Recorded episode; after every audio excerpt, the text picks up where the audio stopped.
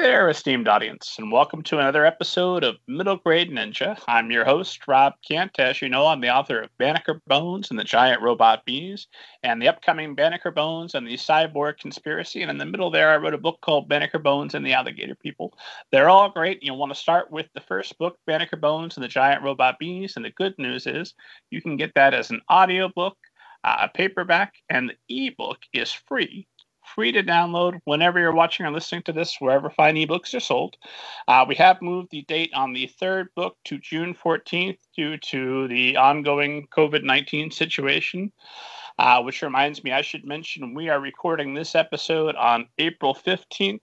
Uh, it will air, I believe, a couple of weeks from now. The reason I'm saying that is because whatever happened between April 15th when we had this conversation and when you're listening to it, we don't know about. So we're not aware that the aliens landed uh, and have uh, brought uh, with them a cure for all of our, our, our ills. But we will be thrilled to find out when we catch up to the future with you. Uh, under the super secret pen name Robert Kent, I write adult horror novels such as the young adult novel Altogether Now a Zombie Story and the Book of David. Uh, Book of David is five volumes long. If you've been faithfully watching the show, you saw that I uploaded a free audiobook of the first chapter of the Book of David. Uh, and that should still be waiting for you uh, if you want to go back a couple episodes in the stream or if you want to head to middlegradeninja.com you can listen to me read that book to you, or you can download the ebook for free and check that out. Uh, as always, keep up with what's going on with the show. Read interviews with hundreds of uh, literary agents, authors, editors, publishing professionals, folks you'd be interested in. I've been compiling uh, interviews for years, and they're all available to you for free at middlegradeninja.com.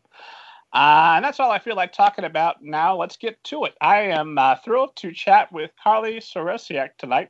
Uh, Carly, how are you? I'm doing pretty well. How are you doing? Um, pretty good, except I'm pretty sure I just mutilated your last name, even though I. No, no, it's Sorosiak. So my, I haven't taken my husband's last name yet, and this keeps being an issue between us because his last name is Carr, so it would be Carly Carr, which is a lot easier to remember. But you're laughing, which is why I haven't taken it because it is a silly, silly name. Um, so potentially later on in the future, everyone will just be interviewing Carly Carr, and it'll be a whole lot easier than Sorosiak. But I tell my students it's like a sore rose and a yak together, um, and that seems to be helpful. Not a very pretty last name, but there we go. Oh, I think it's lovely. I'm laughing because I I would never forget if I chatted with the Carly Carr. Yes, uh, I, I know it is. It is like either. I think feel like that's the perfect like I write for like three to five year olds. Like I don't know. I can see it. I can see it on a picture book, but um, it is it is memorable. Yeah got the good alliteration. My uh, wife uh, had orders that if for some reason she didn't survive the delivery of my son, her her mother was to come in and stop me because I desperately wanted to name him Clark. Because I figured for the rest of your life you'd remember if you met Clark Kent. Oh, absolutely. Yeah. I mean, I my great grandfather, if I was going to be a boy, um, wanted my name to be Chester Louis. So I don't think you'd forget a Chester Louis either. Oh, no. It's it's kind of an iconic name. Um, some sometimes I wish that you know that could still be my name. That would uh, have the same initials, CNS. It's good. There's always time. always time. Yeah. If we if we if I have a son, just maybe that will name would be passed down, bestowed upon him. Who knows? Probably the best place to get started is um, i never summarize other people's books because I'll spoil them, and I never uh, try never to summarize other people's biographies. Um, especially why, why would I make you sit through that when you're when you're right there? So if you would please give esteemed audience a little bit of an overview of your background. Okay. Um, again, my name is Carly Sorosiak. I write middle grade books and also books for young adults. So I have two books for young adults. One is called If Birds Fly Back, and the other is called Wild Blue Wonder, and, and they're both published by HarperCollins. Um, and my first middle book, middle grade book, just came out. It's called I Cosmo, and it is told from the perspective of a 13 year old golden retriever who just desperately wants to keep his family together because they're going through a divorce. And one of the things that he thinks will help is entering a doggy dance competition um, with his human boy. And I really just loved writing this narrative. I love, love, love animals, um, and especially dogs. So getting into a dog's head was honestly one of the greatest joys of my life. And watching doggy dance competitions for research was pretty awesome. Um, so by day, I teach at the Savannah College of Art and Design. So I teach creative writing. So right now I'm teaching fiction and also a portfolio class. Um, for kind of graduating seniors, which is really interesting because they are graduating into a world that has been completely transformed. So, trying the best I can to help get them on their feet and make sure that they are kind of entering the world with a really strong um, writing portfolio. So, I also have an American Dingo um, named Danny, and that's quite important because I talk about her a lot. And she's also, during the quarantine, has been my faithful writing companion, and also has photobombed every single one of my Zoom sessions um, because she likes to sleep underneath my desk. So that's a little bit about me. But yeah, I Cosmo out for Candlewick right now, um, and I think you'll probably like it if you like dogs. Yes, there he is. He's such a good boy. Uh, this is an utterly charming book. You know, I've got all kinds of questions for you about your experience teaching writing. Uh, I want to ask you about your your background uh, with all the things that you've done. But why don't we just start with with I Cosmo? Um, so, what is the key to getting in the head of a dog? How do you how do you prepare for that? I have been preparing for this for my entire life, and I actually told a really embarrassing story to my students the other day, which I'm going to share with you as well. Um, but when I was in first grade, I really thought that if I tried hard enough, that I could turn into a wolf. And one of the reasons that I thought that was because I heard that wolves could hold their bladder for a really, really long time. So I actually practiced and practiced so hard holding my bladder that I got a kidney infection and had to go to the hospital. So, like, this is how much I wanted to be a dog when I was little. Um, I was very, very committed to it. My parents have always had dogs. We've always had dogs in our family, and they have always been my best friends. So, um, my dog Sally, when we were growing up, she was actually our neighbor's dog, and I used to talk to her through the fence. I would read stories to her. Um, I didn't have a whole lot of friends growing up, and I think that dogs were I was about to say were the people, but that's kind of how I feel about them. Dogs were the people that I was able to connect with the best. Um, they're really, really great listeners. I also had a golden retriever named Ralphie growing up, and my family is not super skilled at talking to each other a lot, but what we used to do over our family dinners was we would talk about Ralph's day in his voice of like what he did during the day and almost almost like a like a Ralphie newspaper of like oh today I did this and so we I've had this voice of Ralph's voice in my mind for a really really long time. So Cosmo is essentially Ralphie mixed with um, some bits of Sally and other neighborhood dogs.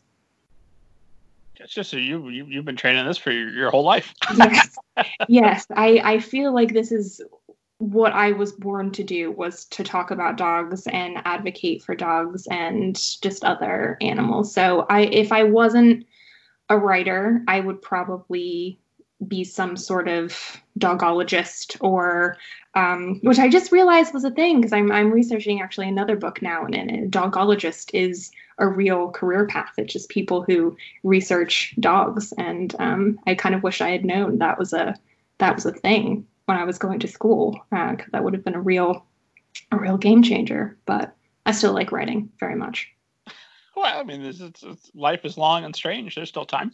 that's that's what I was thinking. I was telling my husband, I I get these kind of whims where all of a sudden I think like, oh my gosh, I'm gonna take up woodworking. Like this is what I burst in to the living room a couple days ago. He's like, you have no, you're afraid of saws, like you failed shop. Like there's a lot of elements there that you probably wouldn't be good at. But ever every once in a while, I just get this I don't know, like I just want to try new things and experience different I don't know, my my grandmother, so I'm going all over the place, but like my grandmother lives in um an artist colony in northern northern northern Minnesota and they have all of these like you can learn how to make your own canoe and you can learn how to like make viking weaponry. And i would just love to do every single one of those courses. How cool would it be to say i made my own viking sword? That is a skill i want to have a completely useless skill but also one that i really really want. So life well, is long. say that and then then just as soon as you finish your weapon, who, who's to say a boatload of Vikings won't uh, rush up on shore? Yeah, that is true. It is Minnesota. Stranger things have happened. the way the uh, news has been recently, I, am ruling out nothing. Who knows? That's what I thought. So I I used to teach um, a book called Station Eleven in my classes, and it's by Emily St. John um, Emily St. John Mandel, um, and it is about a flu that wipes out 99.9% of the population. Okay. So my students did not like this book, partly because they thought that it wasn't very realistic. The question that I asked at the beginning of each quarter is How worried or not worried are you about a flu wiping out a large portion of the world? And their answer was like, I'm not worried at all. Not worried at all. And now I kind of want to put this. I took the book off the syllabus, in the syllabus just because everyone didn't like it. But now I'm considering putting it back on because, um, well, first of all, I think it's brilliant. I love this book. Um, it's super tense. It's gorgeously written, but they just weren't connecting with the characters. But I think that that might be different now in the wake of everything that's happened. Yeah, no, it, it, it could be a great, wonderful primer for the students that, that did read it. That'd be yes. great for you. Or, or kind of a stressful harking back to the times that maybe they don't want to think about again. I've it's it's interesting with my with my syllabus this quarter of I've actually been offering a few alternate readings. So like for my portfolio class, we um, were reading this book called On Earth We're Briefly Gorgeous by Ocean Vuong, and I adore this book. He is a really fantastically talented poet. Um, this is his debut novel, and while I was reading it and kind of rereading it, it's it's quite it's a heavy book, um, and I knew that some of my students emotionally just were not going to be in a place where they were going to be able to receive that well. Um, and so I actually offered two alternate books that they could read that had similar things that I wanted to talk about in publishing, um, but offered kind of a like a, for lack of a better word, fluffier take on certain elements, and they are enjoying those books as well. So I think that as educators, especially at this time, just really having open dialogue with your students and also understanding that not everyone is in the privileged position that we are or that I am of being safe, being comfortable, being overall pretty happy even in this situation. Um, and they're going through a lot. They're going through a lot right now. So just being maybe more lenient than you would normally. So far, so good here at the old Kent farm. Although we're taking nothing for granted, and uh, uh, we're just playing it day by day, same as the the rest. I, I, I keep saying this is my first pandemic, so we'll yep. see how we how we do. How uh, how is this impacting um, promotion for I Cosmo, your writing career, your life? How how are you uh, coping with COVID nineteen and the quarantine? Um, you know, overall emotionally, I and I was talking again to my students about this just yesterday of I'm trying very, very hard actually not to process what's happening because if I feel like I feel like if I think about it way too much, that's when the spiraling is going to start to happen. So I have just kind of done my best to keep a positive attitude by um, checking in on the people I love and making sure that everyone is okay, but not watching the news every day and not really sinking into it because I think you can sink so far into it that it's hard to kind of crawl your way back out. Um, I have a lot of deadlines this summer. So I recently just dropped out of teaching summer school um, because the transition to virtual learning from an on ground class has been really rewarding, but also very challenging. So it's been extremely time consuming. And I have found that I have been able to write nonfiction during this time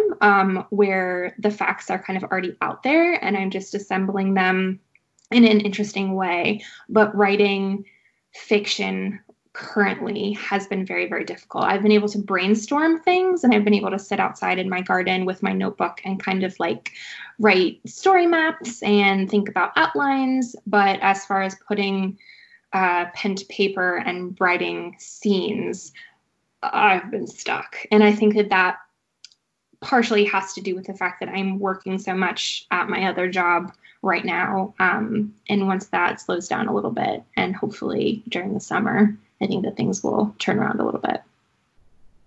So I'm curious for the, for those listening who say that yes, I want to be like Carly. That sounds like the plan.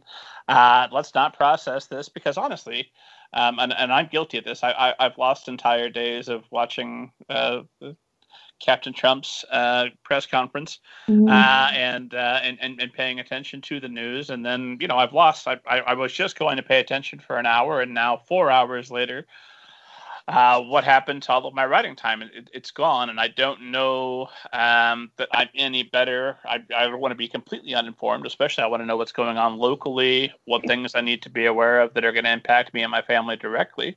But beyond that, I don't know how helpful it is to to witness history.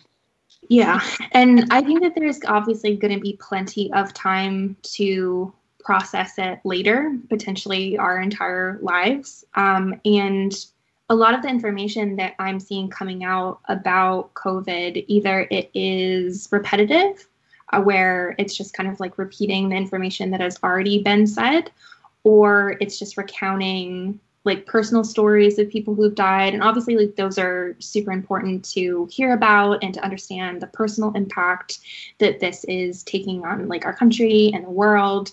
But my job, as I see it right now, is to be there for my husband, it's to be there for my family, and it's to be there for my students. And if I can do those things, then I'm going to make it out okay. And the only way that I can do those things and be a positive force in the classroom and to the people kind of in my near, like in my vicinity, is if I keep myself in a headspace where I am not processing that all at once. Um, so, kind of little bits of information, as you were saying, making sure that we know the crucial information about um, lockdowns and social distancing and what we're supposed to be doing, but I cannot absorb all of the stories of grief right now. I just can't do it. And I, I, I feel part of me feels guilty about that, that I'm not engaging in that way. But I also know that I'm going to be more of a positive force for other people if I am in a positive, or at least relatively positive mind space. So, what does that look like? I, I, assume you're under quarantine yes. uh, all day, like the, the rest of the country. Um, what? How are you structuring your day to keep yourself in a positive uh, place to keep moving and, and, and make sure you're hitting your deadlines? So um, I wake up at 6:30 in the morning, and my husband and I take a one-hour walk through the dark neighborhood with our dog, and just kind of take the time to talk to each other and just breathe and just casually wake up.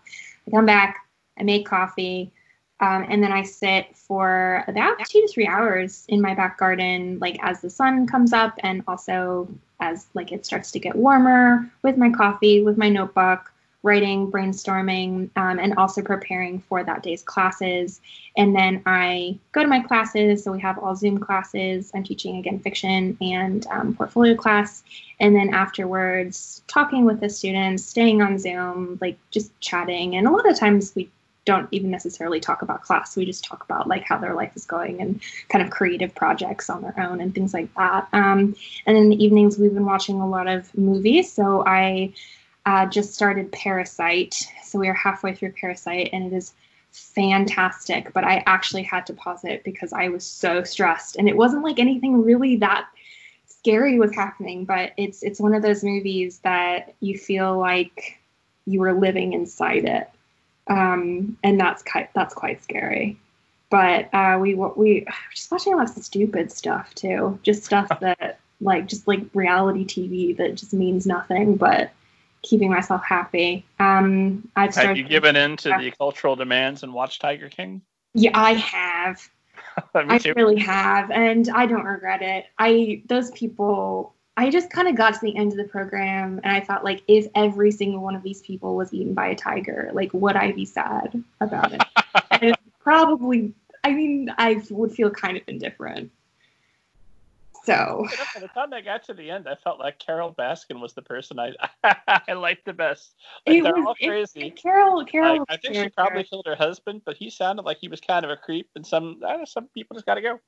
yeah, it's it's it's just a it's a really really fascinating program, and I thought that it was very well done. And you cannot create characters that are that just out there. I, I think that those like if you had made those characters in fiction, people would be like, not not believable enough. There's no one out there like that. But yet here they are. Well, hopefully some of uh, some of the uh, all of the things that are no uh, we're not believable, we're not possible, will be changed a little bit, and uh, without diverging in, in, into politics. I think mm-hmm. frequently about the current president of the United States. Um, and if anyone had written that fictional president prior to this presidency, no one would have bought it. Like, of course not. That could never happen in the United States. And yet, here we are. Right. Which, again, as of April 15th, by the time you're listening to this esteemed uh, audience, who knows what's happened? Now, I, I think that taking a deeper look at a lot of the dystopian novels that have come out in the last 10, 20, 30 years and seeing how closely they relate to um, what's happening now. My computer is overheating a little bit, so I'm just like raising it up. So if you hear that, it is because I am trying to elevate it. It's um, I spilled coffee on my computer about a year ago, um, and actually I didn't spill it. I was at a dog park, and stupidly, I was working on my computer and a pointer puppy jumped into my lap as I was taking a sip of coffee. It wasn't my puppy, and spilled coffee all over my computer, and now it has problems with overheating. But besides that, everything was fine. So I think I got off pretty lucky. Yeah, yeah, no, the computer's still working, and you're obviously it's uh, managed not to melt. yes, yes. I, I I used to kind of put like a fan on it. Got one of those like miniature miniature fan things that you use at Disney World. I'm an old man, so I went through two uh, Xbox 360s back in the day with the Red Ring of Death, uh, and by the second one, I had uh, just a uh, floor fan just right next to it. So whenever it was running, I just turned on the fan, kept it nice and cool and happy. Mm-hmm. Yep, I think that that is eventually what I'm going to have to do. My old Mac ran for like eight years, and for some reason, this one has just been um, having some issues. So I think I'm going to take the light off it. That might be part of the reason. What um, I'm trying to decide whether we should finish up with, you know, we'll talk about everything. Well, there's, there doesn't need to be a plan. Uh, but I did want to ask you um, a little bit about um, when did you know you wanted to be a writer? Uh, when did did were you always uh, inclined that way, or when did it take hold? Yeah, um, I was supposed to be a doctor. Like this is what my parents, uh, my kind of my grandparents and my family were really like. This you're smart, uh, and thus you should be a doctor. So I kind of grew up in that mentality of that's what I was always supposed to be. But my mother and and also my dad has always encouraged um, my writing. So I started writing stories as, as early as I can remember. Um, so I used to, they got me like this book kit when I was five where you can like make your own picture book. And of course, it was about dogs. So, like, my first ever book was about a dog, but, um, and it was about our dog Sally. And I used to love making up stories about like monkey astronauts and anything to do with animals. So, I cannot remember a time where I wasn't creating stories. Monkey astronauts. So there was uh, one I read about. I wanted to ask you about. It's uh, something called "The Lady of the Tree." Yes, yes. Um, so, "The Lady of the Tree" is a novel that I wrote between the ages of nine and 12 to 13 years old. Um, it didn't have much plot. It was just a bunch of people riding around frantically on horses for no conceivable reason. There was like a love story in there that never really materialized. Um, but I was just absolutely obsessed with this world and creating these people. If I remember correctly, the hero's name was Democles Dershire, which I do not know how I came up with this no personality on that name either. Back. That's great. it's it was it was just everything about it was terrible. I think that some of the people were Japanese, even though like it took place in England and like why why are they there? Like it, nothing about that was explained. There were like these mythical firebirds and this like twin sister who lives in a tree. Anyway, um, the most memorable thing about this book for me, besides the fact that I was so wholly obsessed with writing it, um, was that I read the whole thing on film to the uh, Lord of the Rings soundtrack and then made my parents listen to all, I think it's like seven hours of it. Um, and they really diligently did that. So when I was talking about the fact that they were supportive, they were really supportive of this whole um, writerly thing. But of course, that book will never see the light of day. Um, but I did have, I, I, kind of, I printed it and I, I cut out um, pictures from magazines of like who would play play my characters even though there was no like movie version in my mind. Um, and then on the back, I had quotes from my mom and my dad about how much like they loved the book. So, you know, if your mom loves a book, obviously that that is a really strong indicator of success there. The finest book I've ever read by my own progeny. Yes. The author's mom. exactly. I think I also made up the quotes too. That's the worst part. Like, I don't think that my parents actually said those things. I think that I just put words in their mouth there. well, that could be uh, good training depending on who your publisher is later down the road. You know, you never know. Never know. So when uh, when did this go from a fun thing that you do to I know that this is a thing I'm going to do always. This is the thing I want to do with my life. Yeah, um, I think that I always knew that this was what I wanted to do. It was just having the courage to tell that to myself, like actually out loud and to other people, and to understand that this was the thing that I wanted to do as a career and not just as um, a hobby. So originally, I was supposed to be a neurologist because I really do love science, and neurology is ultra fascinating, but I knew that it was just not for me. Like by my freshman year, I was kind of I'd switched to American Studies. Um, and a major called Peace, War, and Defense. So, like, I went through a lot of incarnations. So, first, I was going to be a neurologist, and then I was going to be a counterintelligence specialist. And I had a professor who sat me down and he said, like, Carly, you're actually really good at this. And what that means is that you are going to have to make life and death decisions for other people every day. Like, i.e., you will have to kill people are you okay with that? And I said, actually, no. So I write children's books now, and that was kind of the uh, the trajectory of that. So I switched to English um, when I was studying abroad, so that no one knew about it. So I went to England and switched my major from Peace, and Defense to English um, with American Studies, and then after that. I went to Oxford with the goal of eventually becoming a professor. Um, and I studied neo slave narratives, which are contemporary narratives of slavery. So I was really interested in Toni Morrison and Natasha Trethewey specifically. Um, and while I was wholly obsessed with that work, and I still think that it's extremely crucial, important work, I was getting very, very depressed um, in if you are reading about slavery for eight to 12 hours a day in a dark library, I don't know anyone who who could actually be in that situation who has a soul and not be eventually kind of depressed by those readings. So every night at Oxford, after I had done all my research, I would come home and I would turn to YA books and children's books and books that had hope and that were just kind of cheery from start to finish, where bad things happened, but the bad things were overcome rather quickly and kind of in a neat, like tight with a bow way, even if they were potentially a little bit bittersweet.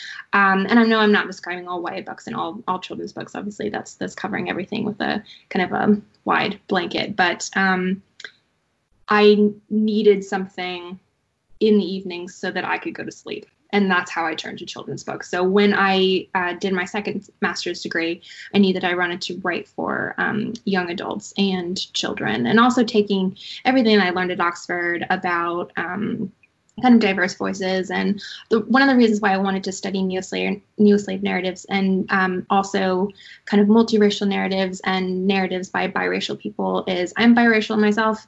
Not a lot of people recognize this because when you see the little Twitter heading, it's just me and I look very, very white. Um, but that is not the case. So I, I think that it's understanding that people come from diverse backgrounds, even if they don't necessarily look like that on social media.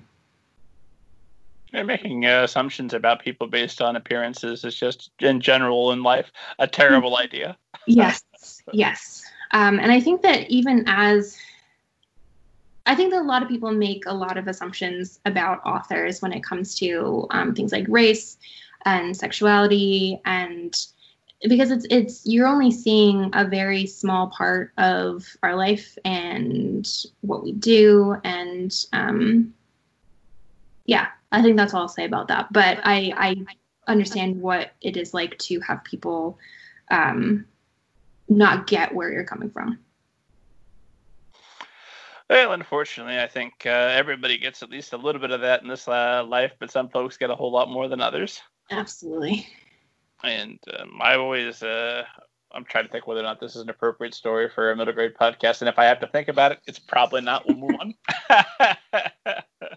but uh, well, I'll tell the I'll tell the I'll tell the the the, the cleaned up version. Um, I uh, worked in finance for first uh, 15 years or so, uh, right out of college. It was a it was a good job. I could write in the evenings, work finance.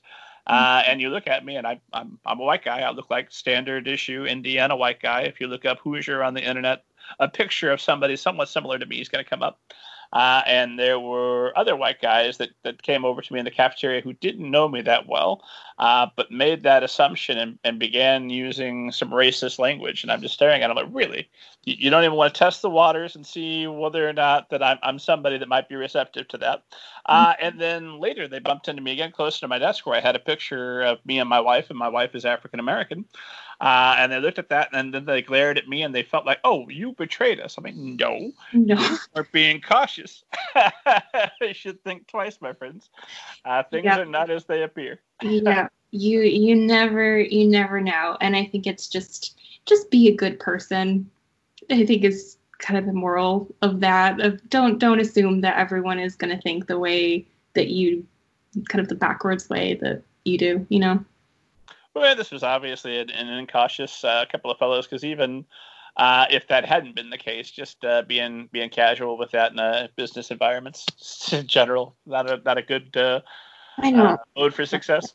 I don't get it, but it's like you know, it seems like just be a good person should be easy, and yet I see so many people struggling so hard with it. It must not be and every so often, without incriminating myself, I, I, I realize after a little bit of distance, oh, in that situation, I was the bad person. I need to work on that. Sometimes, sometimes I think that having a, a healthy bit of retrospective of looking at the things, I mean, uh, things that I've done, you know, when I was like 17 or 18 years old, just like, oh, that was a bad decision. That was really bad decision. Why did I do that? But no one, no one is perfect. Well, sometimes you have to you have to learn from making the bad decision. Oh, that, that's why you wouldn't do that, and now I know that the rest of my life. Mm-hmm. Uh, hopefully. so I wanted to ask you because you've got uh, an impressive uh, academic background. You've got what a master's degree from Oxford you mentioned, uh, but then you've also got a master's in creative writing and publishing from the City University in London. Mm-hmm. And I was just curious in, in, in reading that, what is getting a master's in creative writing and publishing do for you that, that, that a master's in English from Oxford didn't already do? So, when I was at Oxford, I was trained to be a scholar. Um, I was trained to be a professor, someone who's going to be able to absorb knowledge, impart knowledge, everything in between. Um, and when I was at City, city is not a technical school because I, I feel like it's not really that classification but we we learned a trade. So like my trade was i understood about publishing. So things like rights contracts international publishing um, what it actually means to be an editorial assistant the different what what publicity is how does that differ from marketing um, And what City allowed me to do was actually be immersed in an industry versus being immersed in a subject. So, like Oxford, I studied texts city, I studied an industry. And I think that the combination of both of those was super helpful because I understood going into publishing what I was actually getting myself in for. Um, so when I was at City, I got an internship at Faber and Faber in London. Um, and Faber and Faber, their first editor was T.S. Eliot. Like it has this wonderful historic um, heritage and it was it was a lovely lovely place to be. Like i could not have asked for a better entry to publishing than city and um, and Faber so together i have the writing side and kind of the business side of creative writing. And also at Oxford, I wasn't writing creatively in the same way. Like I wasn't writing any fiction at all. Um, I was working on a thesis about Toni Morrison and Tasha Trethewey and um, like vicarious historicism. You know, that's was not really a term that I toss around um, in my daily life in publishing. Well, maybe you could start. it's nice maybe one. if I remember what it meant, um, that would that would be that would be helpful. I think I actually came up with that term, if I remember correctly. If this was like my thing of vicarious historicism, whatever whatever that is. I'm gonna toss that out in a future podcast. You just wait, esteemed audience. okay. Let me let me know what it means when you get there. I think that Oxford, it was it was this weird combination of everyone trying to prove that they were smarter than each other. And if I made my texts so obscure that no one else could understand it, like that meant that I was the smartest. And I and going back and kind of rereading my stuff, like what was I talking about? And I I wrote this. So um and maybe not all scholarship is like that, but that was part of the reason why after Oxford I decided that I wasn't going to go into academia. Ironic now that I teach creative writing, but you know I was going to go on and get my PhD. I actually got into Oxford for their um, DPhil program, which is um, the same kind of as a PhD, different years and kind of different structure, but. Uh, and I just decided that it wasn't for me because I didn't want this cutthroat competitive i'm smarter than you and intelligence is the thing that matters the most in the world because it's not. Um, and i think that there's a certain arrogance about people who go to oxford and my husband even noticed about me when i went there. He was like your head is a lot bigger than it than it used to be. And it took me a while to kind of dial that back and be like oh oh maybe maybe maybe he's right maybe he's right. So now I've kind of got this middle ground of I, I know all of these things, but I'm no longer kind of high up in the sky, scholarly about it. That was one nice thing. Uh, one, I, I, didn't have the opportunity to go to Oxford, tragically. Um, I did uh, go to uh, to Indiana University, uh, and while I was studying there, I was studying literature and, and, and writing. Um, I was also working a day job, which was wonderful because I go back to the day job and I talk about these writers and I get blank stares and like we have no idea who you're talking about. Uh, I'll never forget. I was I couldn't have been more thrilled to have gotten first an interview uh, with Richard Adams, available now at middlegradeninja.com, uh, and then later a blurb. And I, I walk into the office. I was out of college at that time, and I'm just over over you know, just overjoyed, uh, the happiest I could ever be. And I'm bragging to everyone, and everyone just in turn says, "Who, who, who is this watership? What now?" Which was a, a nice reminder of, hey, this is we all love books and writing. We're all having a great time, but let's keep this in perspective.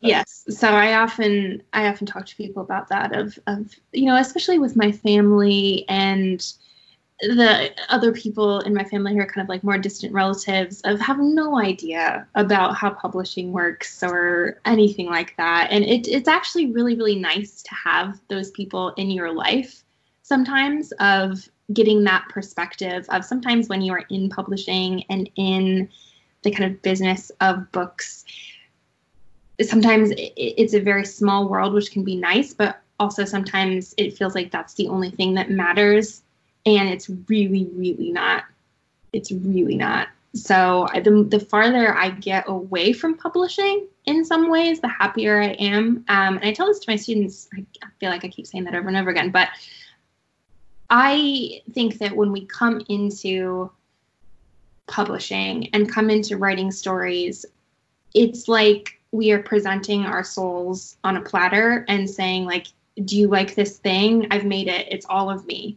But really, it's not all of you. Like, the thing that you create is not you it is a part of you, but you are so much more than that. Um, and I'm hoping that maybe this is something that people can recognize in quarantine when they aren't writing as much, or maybe they are writing as much, but like, take me like when i started i thought this book that i have written if birds fly back like this is this is again my soul and plate but i also have a dog who like doesn't know that i'm a writer at all. And she still really really likes me. Like my parents still love me. I still have a wonderful husband. I like gardening. I enjoy uh, walking. I like hiking. Like n- none of these things have to do with my books at all. Um, and i think that sometimes we can fall into this trap of thinking that our success or failure in creative writing has something to do with our value as people um, and that to me is just factually incorrect. I don't know. Maybe you have a different opinion on that. No, no, I uh, 100% agree. I used to have this foolish idea um, that uh, when I when I finally you know publish the the first book then that would be everything and all the every sacrifice every bad thing that had happened prior to that would all be made better in that moment and, and, mm-hmm. and, gloria waited. Uh, and i also had this foolish idea that i would know when people were reading me and that that would bring me satisfaction. No. Uh, i get messages every so often from somebody that uh, just read pizza delivery and i'm like oh yeah i forgot that thing exists. Ah well i'm glad you liked it there's there's no there's no feeling of uh, whether you know 10 people are reading 10,000 people however many folks are reading you're not going to know about it. So that also uh, this I don't know if it's a foolish idea, but this idea that if you could write a book that becomes a classic, then you are, in a sense, immortal. I don't know that that's true. I don't know that William Shakespeare is feeling particularly great. Whatever plane of existence he is, like, oh, they're still doing Hamlet. Oh, that's great. Yeah, I and I, I, think that that comes down to again, like what your belief on the afterlife is, and all of that. And it's it's obviously nice when people read your work, and like I love connecting with readers, um, especially like readers who like love dogs and we can kind of talk about their pets. Like I love when people send me pictures of their pets with the book. I think that that is probably my favorite thing. Um, but you're right. It's I don't know. I I think that one of the things that I would have loved to kind of tell myself earlier is first of all, there's no rush for any of this. I think that the publishing industry puts a lot of emphasis on youth and a lot of um, emphasis on a debut. Like if you don't debut powerfully for some reason, like that's going to be the end of your career. It's really not. Like this is a long journey. Um, that's kind of what I'm realizing after I finish like my fourth book. And also, you just have to write what you love and whether or not other people are responding to that that is in a lot of ways outside of your control but the the measure of your success is how much kind of effort and how much love you put into it and not necessarily sales on Nielsen. Yeah, no, I 100% agree. If you're if you're not happy doing what you're doing, why are you doing it? Oh yeah, what's the, what is the point? Why why would we do this? Um, and I think there's also a lot of emphasis on suffering to create art, which I really hate the idea that you somehow have to suffer to do the work that you love if you were if you were in that much pain when you're writing why are you doing it i don't understand that especially if you're not on any sort of deadline and no one's quote unquote expecting the book just have fun with it just have fun it's supposed to be fun have you been a sufferer in the past? Have you attempted that method? Oh, yes. So, my second book, Wild Blue Wonder, I cried the whole way through that book. Like, it is a very sad book, and I think that that's part of it, but I was writing about grief. I was writing my grief, and I was also writing out of a place of my debut YA novel did not do very well. So, like, I mean, it did it did well critically. Like, people, generally speaking, like liked this book. But I also started writing this book when I was 19 years old. Like it's it's not the book that I would have debuted with if I knew the whole emphasis that publishing puts on debuts. Um, so my second book, I had to write it really, really quickly. I it was about a topic that I wanted to write about, but was also really heavy and really hard, and it was a lot of like emotional excavation, and also coming to terms while I was writing it with some of the reader reviews that I was getting of some people really, really liking it and other people hating it, and how do you write out of that space? So I think that this sophomore novel, especially, that was the place where after that book which I love the final product and I, I actually I'm really really proud of that book, but I would never want to be in that space writing it again. So with Cosmo, one of the reasons why I chose to switch to middle grade and chose to write about a golden retriever was like I just want to write this book in a total place of joy. Like even when there are sad parts in the book, I was still writing them in like a loving, joyful, way. I was excited to write the whole book. There was like enthusiasm behind it. I got giddy when I sat down to the computer and I want to I want to have that experience with all of my books. Like maybe that's too much to ask for, but that is the that is the goal. Well, I mean, it's a it's, it's a nice goal. I don't know if it's possible. so far, all of my books have brought me at least some joy. Uh, yes, esteemed audience, even the one you didn't like, I enjoyed it. so hopefully that uh, that w- that will always continue. Um, pivoting back to uh, I well no you know what I wanted to ask you just a little bit more about um, right out of uh, college working uh, as an editor, uh, sitting near where T.S. Eliot once sat. Uh, how did that set you up and prepare you? What kind of perspective on publishing did that give you for that you could take forward in your writing career? Yeah, I mean, I mean, the things, just the idea of. I think that the biggest thing I learned right off the bat was just how much editors play a hand in the success of a book. Um, so there was an editor called Alice Swan at Faber, and I learned pretty much all of my kind of editorial skills from her, especially when it came to structural edits. And they play such a big hand in shaping a book. And I never really realized, like, when you turn in as an author of this draft that you think is kind of close to perfect, just how many rounds it goes through to get it to this place where it's readable and where it's really, really tight and the story flows. And yeah, editors are like magicians. And that's that was the biggest thing. And just seeing a book come in from many like a manuscript form from agents and i i played a part in um, i did a lot of reader reports so i would get like 10 to 20 manuscripts at a time and I would write like a one paragraph review of what I liked about it and then kind of ordered it from like 1 to 20 of this was the best book I got out of this batch. Um, and these ones I didn't think felt like Faber. And it's not necessarily they were quote unquote like bad books. Everything that we were getting was like a really strong submission. But um, there's kind of a brand at Faber. Like it's very literary, like it's very warm. Um, and the type of books it's like more prize winning than kind of commercial. So um kind of a mix of the two but i got to work with some really really amazing authors some of whom uh, came um, kind of new york times bestsellers and seeing the evolution of their books was really helpful for when i started my own writing journey. Um, and also just kind of the ins and outs of what an agent does um, what a managing editor does what publicity uh, department does. Um, and going in, and I think that there's this big thing with publishing of from the outside, it doesn't seem very transparent. And being able to kind of pull back the veil and actually be inside that machine was extremely helpful in understanding that the authors who are coming in are real people. And if they're real people and I'm a real person, I could do that too. Why not? So helpful from that end. Uh, and then um, you mentioned that uh, your debut was not ideal for a debut. So because you put that out, I, I would never ask you that out of the blue, but because you said that, now yeah. I uh, I feel the door is open for me to I'm ask very happy to talk about, about that book uh, that made it not ideal for the debut, and what would you have done in retrospect to have made to have made it there? I probably, and I, am not saying that the that if birds fly back is a bad book. It's not a bad book. It's just not.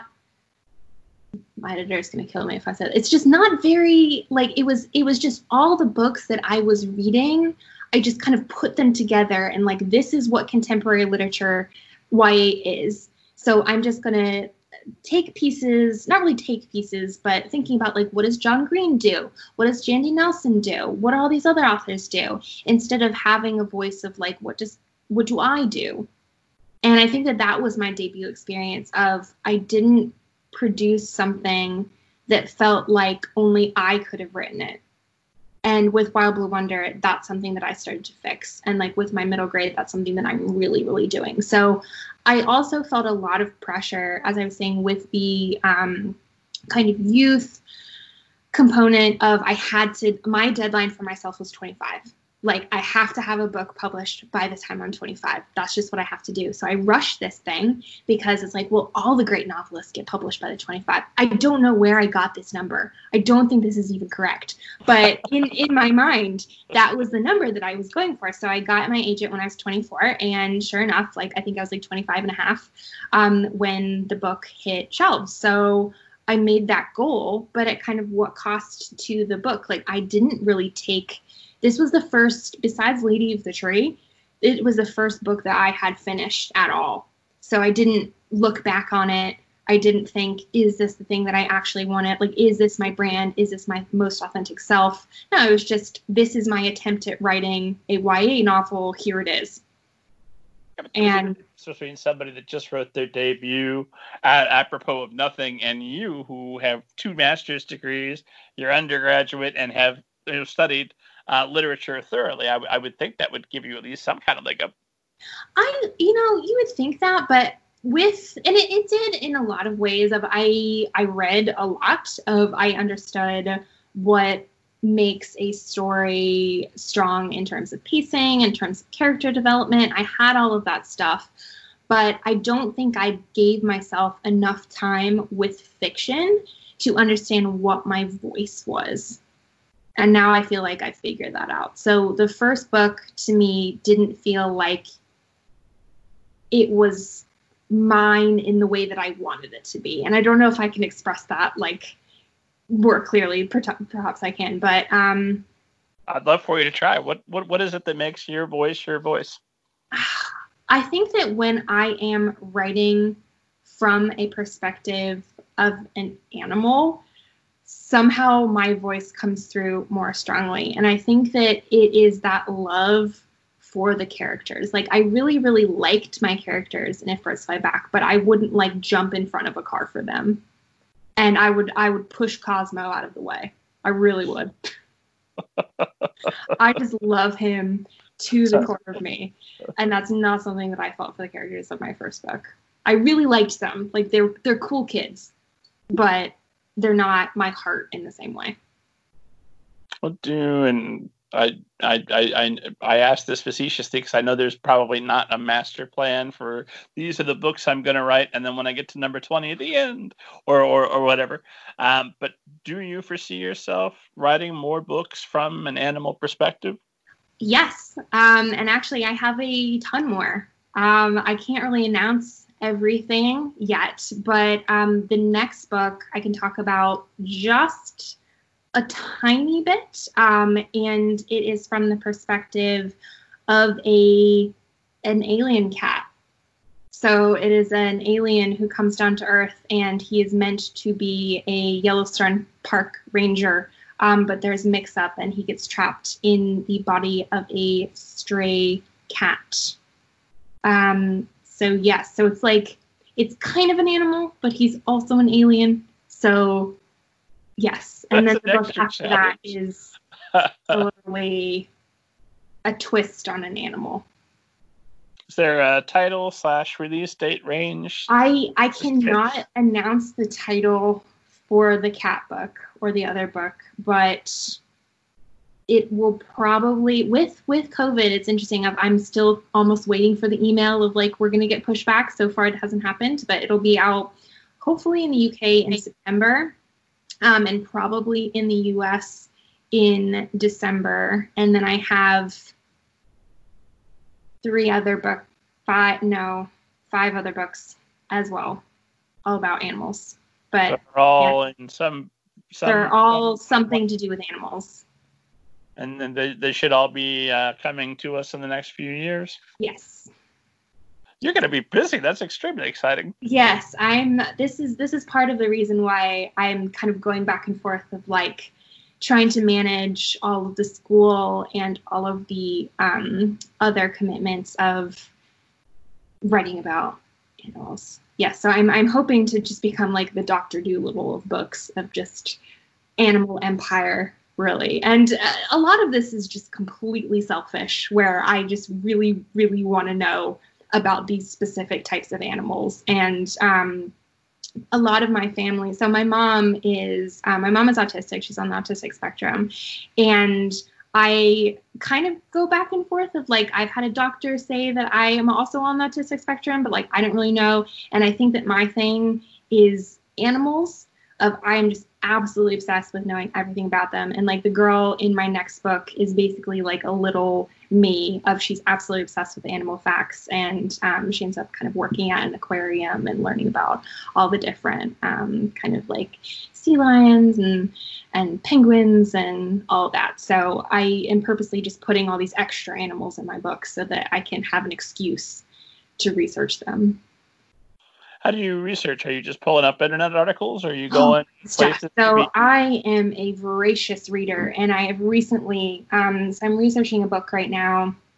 I don't think I can talk about it, but it's on a specific animal, and um, I am reading quite a lot of research studies on that specific animal from like 1997 to now, um, and just kind of the evolution of what scientists are understanding about that specific animal and how far they have come of like oh this animal it's like kind of smart too. Oh this animal's actually a genius. Like and through those research studies i actually found out that um like groundhogs have an entire language. Oh. like an entire like if you just google this it is fascinating. Like there's this researcher in Ohio who has spent the last 20 years just researching the language of groundhogs. And I was thinking, how could I get that job? That sounds really, really wonderful. But um, yeah, they have it's it's very complex too. So um, they're actually uh, developing like AI to translate groundhog speak into like human language. So there could uh, conceivably come a time where we can have a conversation. 10 years, we'll be able to speak to groundhog. Yes. Oh my God, you just blew my mind. That's amazing.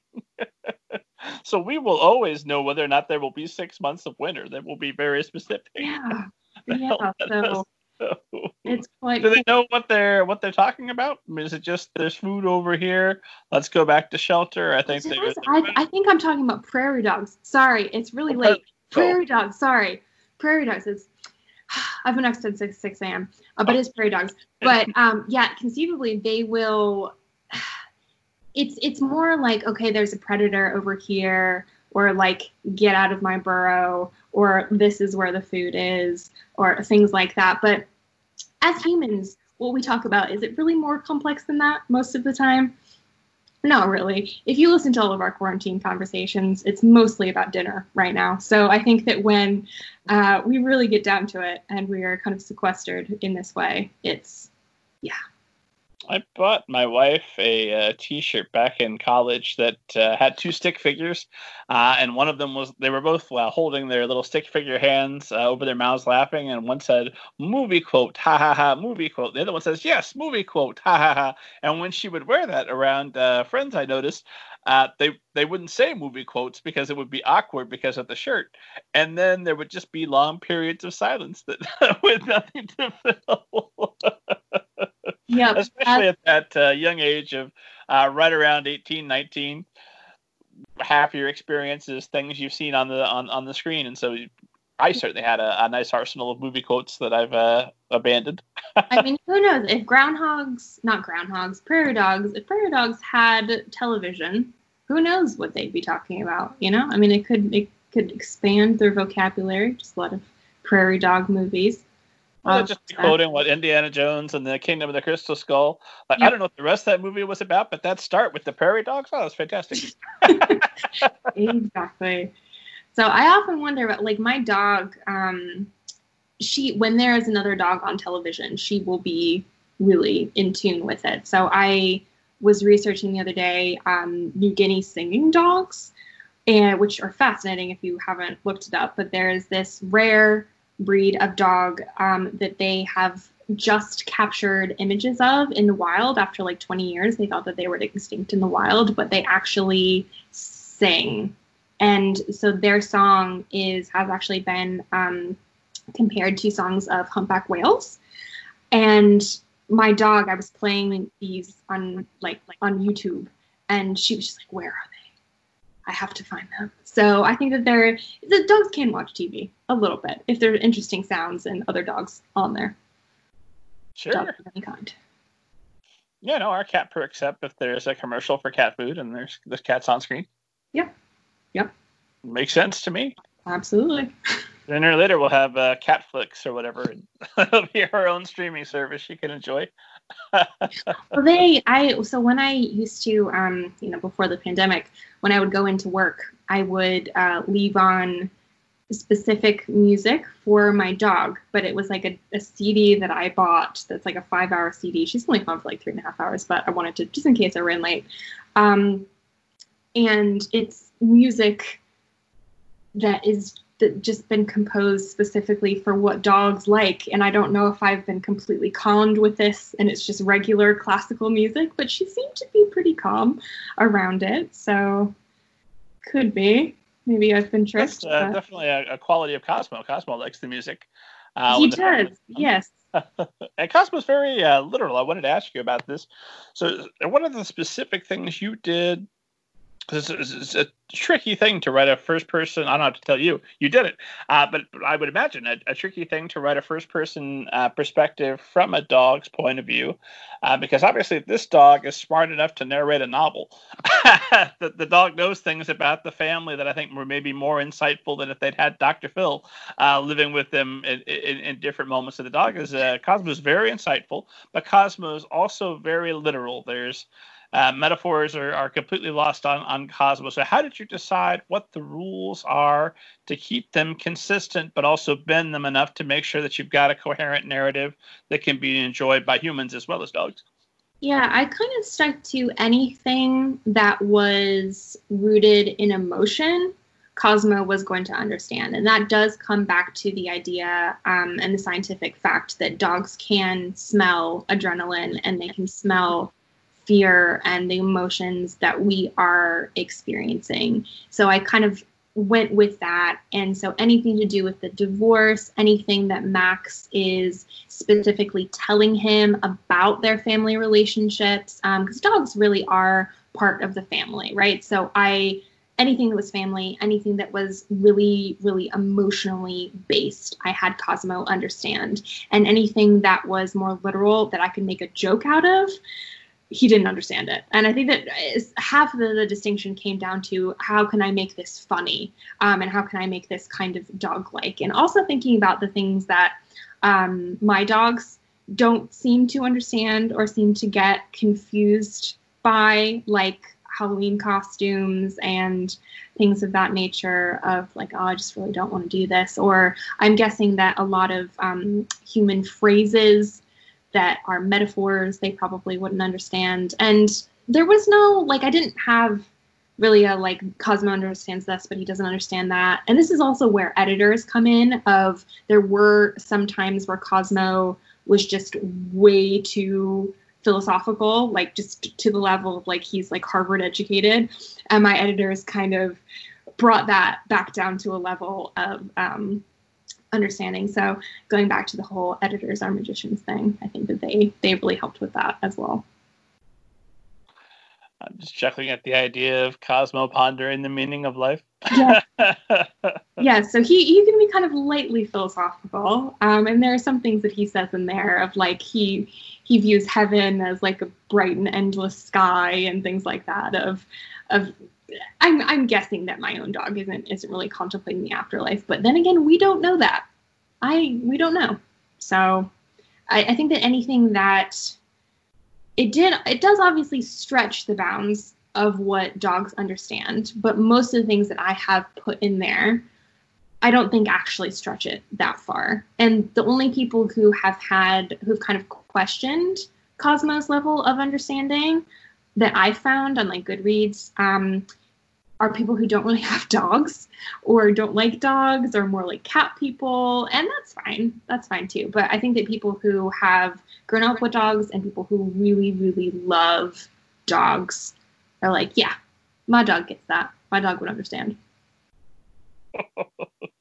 something I, I, I noticed because I after I read a book, I always check uh, reviews at least a little bit to see uh, if uh, there if I'm if I'm understanding what readers who enjoy the book and who, who don't like the book, mm-hmm. if if I'm uh, if, if my own view can be changed or strengthened by by their view. Uh, and something I noticed consistently came up, and this is a slight it's, it's, a slight spoiler, but I think it must be a good one. Is I noticed a number of reviews saying, "Don't worry, the dog lives." Yes, he is alive every time I do an event, I want to wear a T-shirt that's like Cosmo lives the whole way through. just in my mind, he is like the bionic dog. He just keeps going. He's just infinitely 13 years old. So yeah, that was something that was really important to me, and it, it, it's actually to me, I mean, I should have expected it, but I actually found it quite shocking, like the amount of people who were like, "You can't kill Cosmo." It's like I was never planning on killing him. Like, there's a point in there where he minorly injures his paw, and like that that destroyed me to give him like a little bit of a paw injury where he ends up being completely fine. So no, there was there was never a point where I was going to kill him off, and I think that that has obviously been a trend in dog novels of um, it, it feels and, and no no kind of offense to anyone who's done this in their books but it feels a little bit like a cheap emotional trick to kill the dog at the end. Um, let's just let's just see them live their lives and there are other things that we can do to kind of bring in the tears. Um, but when you have connected with this character I, I still remember the first book that ever made me cry, which is a book called Where the Red Fern Grows, um, and Dan and Ann. And that I just, I wanted to throw that book across the room. I was so not just upset, but also just angry that this had been done to me. Of like, you fall in love with these dogs, and then they're, and um, yeah, I've kind of promised my readers that I will actually never kill an animal in any of my books. And I very much plan to keep that promise because I just, I like animals in their state of being alive. I think it was uh, Erin Bow. Go back and check, esteemed audience, on a, on a previous episode, who mentioned the, the where the red fern grows, uh, and that it had so angered her that she wrote another book in spite uh, or, or, or, with spite for that book, she wanted to do a, a, a better version. so I think it's uh, upset and possibly inspired uh, entire generations of, of, of, writers. yeah, I've I've heard a really interesting thing about Wilson Rawls recently, um, who's the author of Where the Red Fern Grows, that um, he burned all of his manuscripts. So he had all of these books. I think he had like 20 other books that he burned all of them. And I think it was his wife who saved where the red fern grows, like from a fire. Maybe I'm getting this completely wrong, but yeah, he was a notorious self critic. So, which just feels highly dramatic if you're just burning all of your work. But um, he's the same person who wrote a very dramatic book. So I think that it, it makes sense. It all makes sense now. Well, sometimes when I read about writers uh, acting odd and having certain proclivities, it, it makes me calm down. Like, eh, I'm doing all right. so far, so yes. good. Uh, although, uh, to the best of my knowledge, my story is not over yet, so we'll see. well, one uh, one more question about I Cosmo. We'll we'll start to think about calling it a night because I know you've had a long day, and I want to end this while we're still having fun. Um, but something that uh, fascinated me is there is a quote at the beginning of the story uh, from William Butler Yeats, and it is it's a beautiful quote, and it's, it's it's very appropriate because it's about dancing. We're about to read a story that, that which dancing features heavily. Uh, but I did want to ask you, why was that quote something you wanted readers to have in mind as they start the story, and what do you feel that that adds to the reading experience of having that right up front? I think I wanted to set the tone that even though this is a commercial book, it's also a book that has a really big literary heart. Like Cosmo is very philosophical, and I thought that starting with that quote of like with a poetic quote, like with like a philosophical quote, it kind of set the idea of like what Cosmo's voice was going to be. And I think the quote, if I'm not butchering right now, is like you can never know the dancer from the dance, and the way that Cosmo um, dances, he's dancing with all of himself and I wanted to get that point across that he's not just doing this doggy dance because he likes dancing. He's doing it for himself, for his family, for his love of it. Um, and what he is producing is his heart, I think.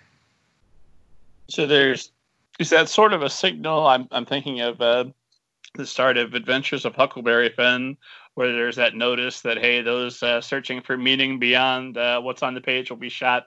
I, I can't summarize Twain adequately, uh, mm-hmm. uh, but is it so? It's kind of a signal that hey, if you're looking for deeper meaning, keep looking. You're going to find it. Kind of, I think so. Like I think that I, from what I've seen with reviews, this is a book that a lot of different age groups can enjoy, and that was always my intention. Of this is a book for kind of middle graders, um, but I have had a bunch of women over 65 write me these long letters about their dogs and how much they loved I Cosmo because it reminded them of like their Boomer or their like Rudy or you know the way Cosmo's playing in the snow. And like I get pictures of people's like elderly dogs. And I think there's something about like elderly dogs especially that transcends generations of like we can all really appreciate like what it means to love a dog who is aging and also elderly. So I think that it may be a signal that um, it can be it's kind of a crossover book. It could be appreciated by a number of generations. And and I love seeing especially like parents read this to their kids. And I've had like a lot of grandparents contact me who've been reading it to their kids as well, especially like during quarantine, like over the phone and um, things like that. So hopefully that. And also just to be honest, I like with quotes. I just Google like dancing quotes and then I just spend a lot of time looking through it. So I think that you have probably um, picked apart a lot more of maybe what I had intended there. But now that I look back on it, maybe that's what I was intending all along setting the tone, setting the atmosphere. But also, I just thank you for your honesty with your background. I would have just assumed that you had most of Yeats memorized. And so oh, no. No, no, no. I'm not that fancy. Uh, here's a question I've been trying to be good enough to ask every writer I, I, remember to ask it, and that's because I always want to set the show up to if I were going to be on somebody's podcast, what would I want that experience to be like? And so, a uh, question that seems lazy that's hopefully useful to you is what is a question that you haven't been asked about I Cosmo that you wish you'd been asked that you'd love to answer? Oh, uh, probably have I been training my dog to do doggy dance competitions? And no one's asked me that yet. Um, and the answer is no, because she is not a very skilled dancer. We have been doing nose work lately, which is a new sport that I have discovered, which um, has to do with like her sniffing out different scents in the yard and a variety of kind of like boxes. So I'm also reading this um, really wonderful book about a woman who like trained her dog to be like a search and rescue dog, and I would really love to do that. Um, but no doggy dancing as of yet maybe in the future. Well, you've got a, a, lot of books coming, uh, so there's there's a good possibility that you might have to do that research. Yes. at some point. Yes. have you ever seen a flying saucer, and do you believe in them?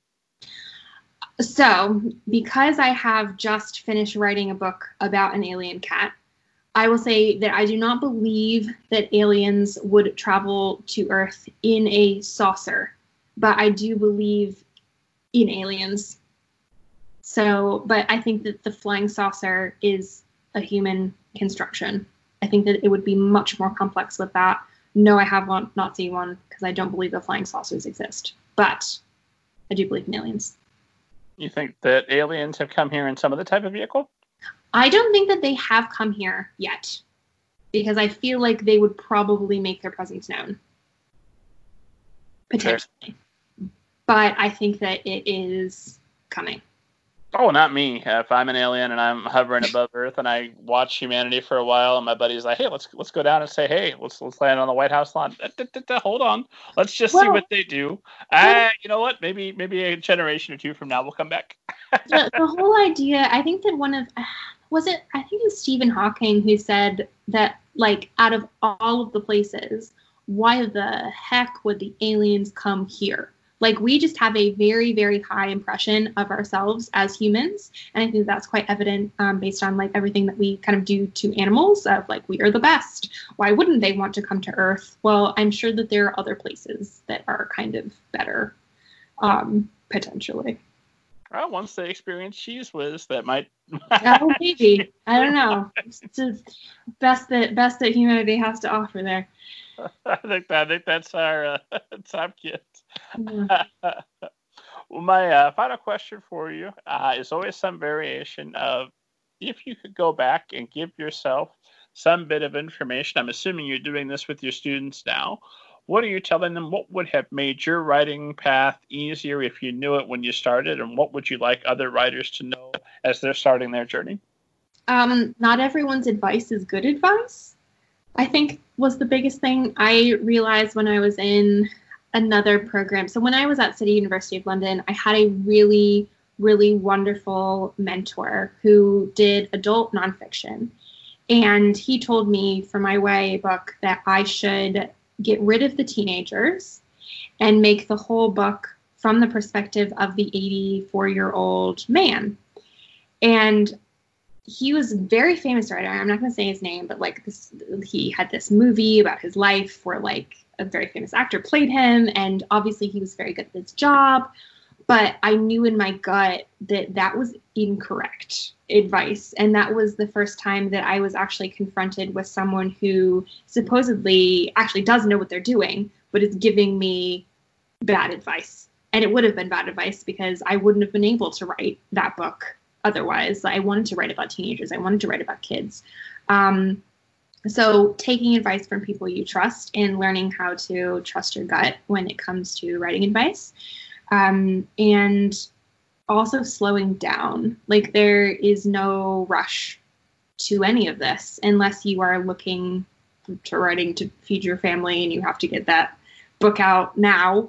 Um, if you are an aspiring novelist and you have a day job and like what why do you need to be published by the time you're 25 years old there's no there's no reason for that there really isn't well, it seems to have worked out for somebody I've recently spoken to. yeah, it's, you know, I, I don't regret any choices that I made like in my writing journey, and I'm really happy with where I ended up. But I think the amount of stress and like pressure that I put myself under to make it here maybe is the reason why I now have to do yoga in the evenings. So if I could have just done everything but been less stressed about it, I think that that would have made me a lot happier. I think that's an excellent note to end on. Carly, where uh, can esteemed audience find you online, uh, get more information about you, follow your tweets, all that good stuff? Yes, so you can follow me on Twitter at Carly Sorosiak and also on Instagram at Carly Sorosiak. And I, this will shock you if you listen to this whole thing, but I mostly tweet about animals. So, um, and lots of lots of my dog on Instagram. Uh, and as always, uh, esteemed audience, find me at middlegradeninja.com. Uh, you know who I am. Uh, download your free copy of Banneker Bones, and the Giant Robot Bees. Carly, this has been wonderful. Thank you so much for uh, making the time this evening and for, for sharing your insight. Well, thank you for having me. This has been really wonderful. And sorry if I talked too much about groundhog slash prairie dogs, but I think I would say that we should have spent more time talking about prairie dogs. And I'm going to be on the internet finding out as much as I can about this prairie dog language and how, how close we are to a conversation with prairie dogs, because that's going to change everything. That's almost as exciting as if we were literally talking to an alien. Uh, maybe more exciting